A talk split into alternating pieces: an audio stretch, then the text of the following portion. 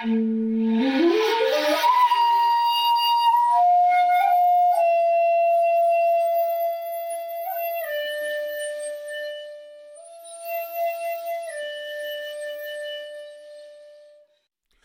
to the Zen of Everything, a Zen take on life, love, laughter, and everything else. With Jundo Cohen, a real Zen master, That's me. and Kirk McElhearn, that's me, a guy who knows a bit about Zen. So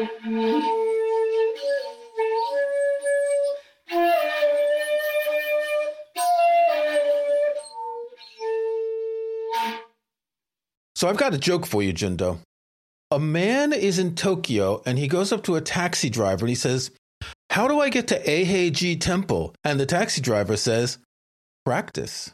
Oh, oh. Well, I think uh, you got to practice on your timing with that joke, but it's not bad, my friend. Not bad. now, you your joke replaced my opening that I suggested, which was as someone who cannot play the shakuhachi. I was going to say I've been practicing all week. Listen to me, and then I was going to put on, you know, this YouTube of a master shakuhachiist. That was me. We would have known. You showed me your shakuhachi and the mouthpiece is damaged, so I can't imagine you'll get any good sound out of that. Well, also, it's not just the mouthpiece. I wouldn't get a good sound out of it no matter what I did. But uh, Right. that's our subject today. Practice Practice. makes imperfect. Non practice makes perfect. Yes, yes, because in our Zen practice, we practice practice, and there's nothing to practice. It's kind of a paradox, isn't it? Maybe we should just end this episode here because if there's nothing to practice, there's nothing to talk about. Well, it can't get any better than this. Well, hopefully it will, because uh, let, let's. we got 24 minutes to fill here. So, what about practice? What do you think about Zen practice? What is your image of Zen practice? Zen practice is the doing, right? The, the term practice, someone from Treeleaf was telling me recently that people who come to Treeleaf don't understand what practice means. They think they're supposed to practice scales like on a piano. The easy way to look at it is there are two sides to any activity there's the theory and the practice. The theory is how you do something, and the practice is the doing of it. And, well, for us, it's the non doing, but it's the bit that isn't the theory, if that makes sense, in Zen. That's that's very right. We practice in Zen with the idea that there will never be perfection, but it's already perfect. And we will never get to the end, but we will get to just right here. And that's why actually English practice does not really fit the Chinese Japanese word, which is gyo. Ah, of course, Gyo. Yeah, gyo. Let's go. Gyo has a feeling of something like it's it's a doing that is also sacred. So it's a sacred doing. And the more we Hmm. do the sacred doing, the more we manifest Buddha. Okay. Master Dogen said that the doing is enlightenment if you do it with the right attitude. And if you do it with the wrong attitude, it's just doing stuff. Hmm, just doing stuff. So, how do you know if you have the right attitude? Aren't, doesn't that make something to try and strive for? It's the non striving, even as we keep going, that is vital in Zen practice. Right. I know. And we keep, we're going to do a lot of nons in this episode the non practice, the non striving, and all that. But how do you know you have the right attitude? Is it something that you learn? Is it something that just happens to you over time? Or can you read about it in a book? There are some books that are part of our practice to read. And then we put the books Like the Zen Master's Dance, for example? A nice plug there. Fitted right in. Very good. Yes. Uh, by Jundo Cohen. Yes. Excellent. But then you put the book down, including my book, and you do in the doing.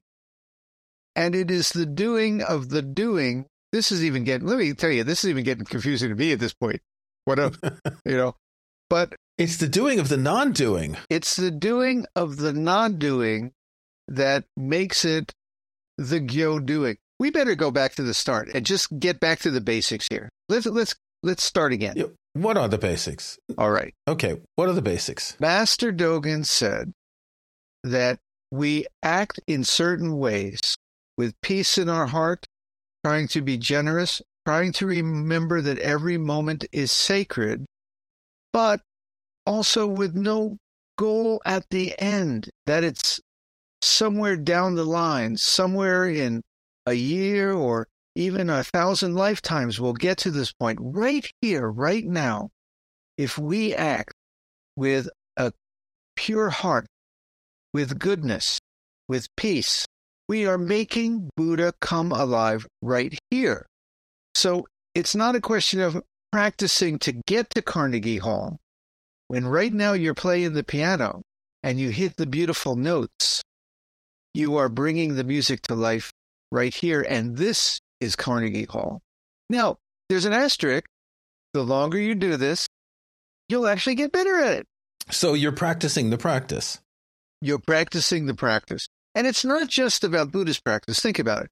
If you were doing anything, let's say from karate to cooking to uh, playing the shakuhachi as you do to learning to tell a joke, anything you do, if you do it so obsessed with getting finished and to the end, it's going to be a miserable trip too. But if you do it with the thought that every note you hit on the instrument, every cake you bake, even if it turns out to be a flop, every breath you take, every breath you take, yes, everything you do is somehow sacred and complete just as it is, but yet you keep moving forward. And also you, you, you have equanimity. You accept that, you know, there are ups and downs. Some cakes uh, are great and some cake flop. Some notes are perfect and some notes are going to be off. The more you play, however, I'm sure there'll be less off notes, but you're not wrapped in getting to the end of the composition. The whole trip along the way is practice. So I'm going to suggest that enlightenment, and I'm doing air quotes because I don't want to suggest that enlightenment is just that easy to get to, but enlightenment comes when you have learned that you no longer need to try to get enlightened. Master Dogen said that practice never ends as long as we're alive because there's always the next moment and the next. In this moment, you could act like a Buddha would act with peace and equanimity and realizing the sacredness of this moment. And the next minute, you stub your toe and you start cursing and get filled with a upset and anger, and there goes the whole thing out the window. Even a musician, you could be playing a beautiful composition, and the next moment you get some distraction and you start hitting those bad notes. Every moment is enlightenment, but every moment is also a, a renewal, and we have to face that moment as it comes, one by one. But that sounds like every moment we have to re attempt to achieve enlightenment, but that's not it. We have to drop off the idea of enlightenment, right? To understand that we're already enlightened. Exactly. It's actually the relaxing, the ease, to the just realizing that we're you'll do your best and it won't always succeed, but you keep going. The the the putting aside of the anger and the frustration, the feeling of sincerity about what is going on in this time. This manifests Buddha, but it's a relaxed feeling. It's an easy feeling. If you stress and say, Oh, I've got to relax, I've got to relax, it's the opposite of relax. Hmm. So, someone who sits zazen every day, six hours a day, an hour here, an hour there, are they going to get closer to enlightenment or are they just kind of like Zeno's paradox, where each time they get closer, they're never quite close? You know, I heard a talk by my teacher, Nishijima Roshi, yesterday, and uh, he actually touched on this issue. Uh, was this from the famous dish rack teaching tapes that was just discovered? The dish rack. I came up with that, those that name because he was in a little kitchen in his retirement apartment. There was no place to film, and he gave a little set of little uh, answers to questions sitting next to the sink in his little kitchen next to the dish rack. So it's the dish rack teaching. Yes. I'll put a link in the show notes to the YouTube page of what was his name? Gustav Eriksson, my Dharma brother, also Nishijima Roshi's student. He's also a, a fully ordained priest in the Luther, Swedish Lutheran Church, by the way, and a Zen teacher, uh, too. Okay. So get back to the teaching of Nishijima that you wanted to talk about. You can sit zazen too much if you do it like an addiction, like a hunger, like a, a thirst to get to enlightenment. We sit literally putting down anything but sitting just this moment. and then the sitting is complete. Now, that doesn't mean you sit for a second, but it doesn't mean you sit for a hundred years. We sit for a certain time in which each moment is the arrival. Each moment is perfectly what it is. We, we, we don't grab on thoughts. We let thoughts go. We sit with a nice, balanced, comfortable posture, but we sit to sit. We do it just to do it. This is gyo. This is a sacred doing. Practice. Yes. That's why Zazen is done just to do it, but you can do it too much or not enough too. You know, if you just say, well, it's it doesn't mean anything. I'll just sit for a second and run off. Uh, something's lacking there too. We sit for a certain time with the idea that this is beyond measure, and thus we sit. I remember either in a book or a teaching that I listened to, someone asked a meditation teacher, not necessarily a Zen teacher, how long should they meditate for? Should I meditate for 20 minutes? And the teacher replied, It's odd that in the West is 20 minutes is meditation standard time, that for some reason people have settled on 20 minutes as the time that one should meditate or sit zazen. Is there a right time? About 20 minutes, actually. and there's a reason for this. There's a reason. I just told you that Zen is timeless, right? But it takes a while to realize that. For example, imagine this. You're coming from your busy day. You get up in the morning. You're running to do things. You got goals, right? You just got things you got to do. Your head is filled with a, a mile of thoughts. And then I say, okay, sit down, put it all down, and realize there's nothing to chase after. It, it takes a little while for most people. Now, if you get good at this, which you do because it is practice and you do get better, even though there's nothing to improve, right? Yeah. You get better at more quickly realizing that, oh, I'll put the chasing down. I'll put all the goals and measures down. I'll put the sense of more is better down. I'll put the sense of what's happening tomorrow or happened yesterday down. And you can do that more quickly because you're experienced and more practiced at doing this. But for the average person beginning to transition into that, it may not take 20 minutes. I tell people sit for five minutes or 10 minutes or 15 minutes or 20 all to realize it's not about measures of time at all, that every tick of the clock holds all of time in the universe. And also, sometimes sit for an hour, sit at a retreat for days, because there is benefit sometimes in sitting longer. You sit longer and more intently, all to realize it's not about long or short at all. Yes, it's another conundrum. I find that when I sit, it takes a couple of minutes or a few minutes for my heart rate to slow down, for my breathing to slow down. Just the physical aspects takes a few minutes because you've been moving around, you've bowed to your cushion and all that. And so you've been active and you have to calm down. And all of that is important. So at a minimum, you've got that first, let's say, three to five minutes, depending on who you are, before you actually have settled physically. I'm, I'm going to say something that's a little sacrilegious, and, eh, and not the first time on this podcast, but it's not a matter of getting, sitting, and you attain a state and holding it for the entire time. It's a little like changing weather. Now, it's really good if you can sit, put everything down, find this clear, non attaining, peaceful, equanimous heart, and just stay there. And then the bell rings. Oh, 20 minutes? It felt like a second. Where did it go? And you're done. that, that's a wonderful sitting. But you know what happens to me sometimes? I'm sitting and it takes a while. I get settled. Okay, I'm settled. Oh, and then there's something else pops in and I start thinking about something. I get settled again. Oh, it happened again. I start thinking about I got to get eggs later. Wife said get eggs. I, I, I don't mean to make egg jokes. You're in the UK. I know they cost a fortune over there now. So, uh, but anyway, uh, if you can during a sitting have even a space in which your heart settles and it's beyond measure. I would call that truly seeing something. It's like the clouds in the sky. And for a, while, if they open and you see clarity, that's wonderful. If the clouds return, they return. But you've seen this clarity. The point is not to hold the clarity all the time. I like to say the point is to realize that the clarity is there in the clouds and that you realize the clouds and the sky are one. it's true that a lot of people think that sitting zazen or sitting meditation, the goal is to be in a state the entire time and be blissful, right? And in fact, a lot of the old Pali uh, canon sutras talk about bliss and all that, but that's not what it is. It's it's more navigating the ship a- among the waves, isn't it?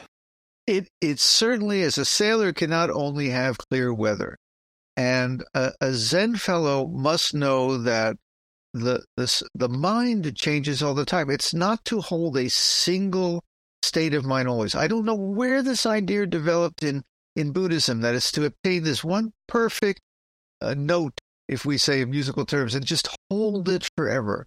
As a matter of fact, I saw a, a wonderful uh, video with a master violinist, and he's on stage and he breaks a string, and he keeps playing, and then he suddenly hands the violin to the first chair, who ha- who exchanges violins, and they keep playing. A master knows how to keep going with all the ups and downs.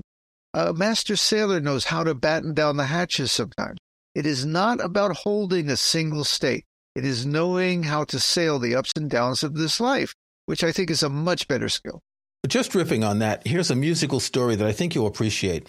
I saw Yes at Madison Square Garden. Uh, I think this was 1978. My favorite Uh, band in the round. eyes light up. Was they in the round? Yes, that one? in the I round. was there too, man, Yeah. for that tour down the sportatorium in Fort Lauderdale. Oh man, that was that was great. I, I'm a big Yes fan. Go ahead. Yeah, that was great. And it was the first time I had seats for a big concert really close to the stage because they sold the tickets initially and I had seats in the middle of the floor. And then they announced that the, the stage was in the center. So you had to exchange your seats. I was like in the sixth row. It was awesome. Anyway, Steve Howe comes on and he plays the acoustic song from the Yes album called The Clap. And he's playing and he's playing and he's playing and he breaks his E string, the top E string, and he just moves his hands up and continues to play the song. And on a guitar, basically, you move five frets up, and the notes on the lower strings are the, the notes of the next string. And he just played through the whole thing. He didn't miss a beat. Oh, you know, hey, Alan White on drums, right? Jon Anderson, right? And the bass player, Yeah, Rick know? Wakeman. Rick Wakeman. There Yeah. you go. Yeah, that was. Oh man, that that was that that was great. You're you're taking me back. But this is, and by the way, you know that Yes sent me on this course to Zen teaching. I, I don't want to say it was hanging out in the dorm room, smoke, smoking the wacky tobacco. I don't want to say it was that. There, there was a time that I sat and listened to Zen Zen records. I'm going to say I listened to, for example, "Close to the Edge." yeah. I understood every word that what they were saying. I understood it all, all of it, all of it. Years later, I went back and listened to it again. Made no sense. And I actually met Jon Anderson, you know, and I, I, I met him at a social occasion and I got to tell him this. And I said, you know, I'm sure you get asked this a lot. What does this mean? And he said, it came from my heart. I'm not sure. So I, I, I think it's wonderful. Even he doesn't know what it means. But anyway, we're, we're getting off track. Yeah. If you're a musician like that, you must practice. We must practice. Zen is practice. The monks get up in the morning, they do their rituals again and again and again. They have the ritual of how to wash their hands. They have the ritual of how to cook. They have the ritual of how to put incense on the altar. They have the ritual of how to bow. They have the ritual of all rituals, which is to sit zazen, all to realize that, like the musician, it's all the ritual. ritual. The whole world is a symphony. The whole world is a concert in the round, man.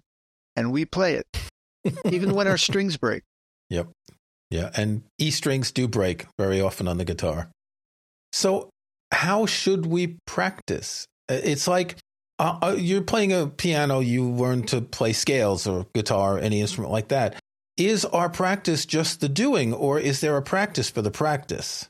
People think that uh, the mindfulness means that every time you wash the dishes, you have to be so wrapped up in washing the dishes that every dish becomes the whole universe and the, the moment of washing dishes, and that our goal is to be like this 24 7.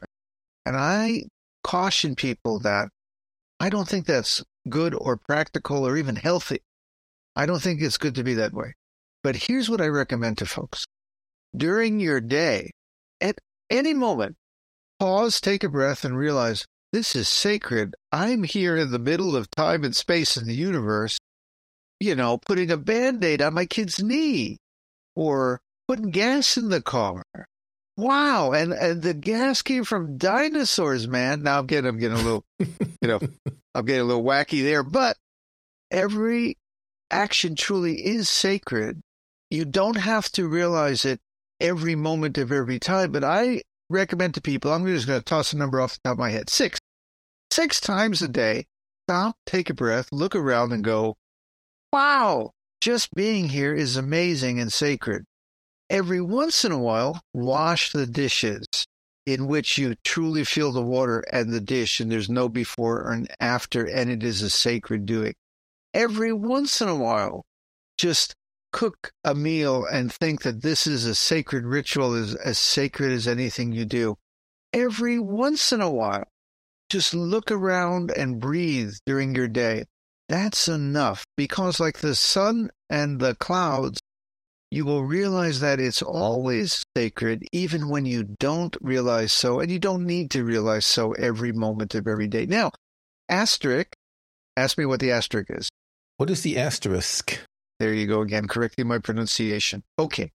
Uh, don't fall into anger. Don't fall into extremes of desire. Don't fall, fall into jealousy. This is our practice too, to keep moderation, especially in harmful ideas. Are you, am I pronouncing ideas wrong? That's yes. Yeah. Idea. It doesn't have an arm in the end. Yeah. Okay. Yeah. I'm, I'm sorry. I'm from the Bronx. That's how we pronounce it. Anyway, uh, don't fall into extremes of attachment and greed and hunger for things. Our practice is also to be moderate, to let go, to be peaceful, to be equanimous. Did I pronounce equanimous right? Yeah. Thank you. That's good. Okay, I'm getting better. You, you're doing okay today, All right. except for the asterisk. But you don't have to be every moment of every day a walking, talking Buddhist saint. Just once in a while, realize that the open blue sky is there, the peace and equanimity, and that every moment is sacred, even when you don't know so, and don't fall into extremes. If, if people want to know what I recommend for their practice, it's this.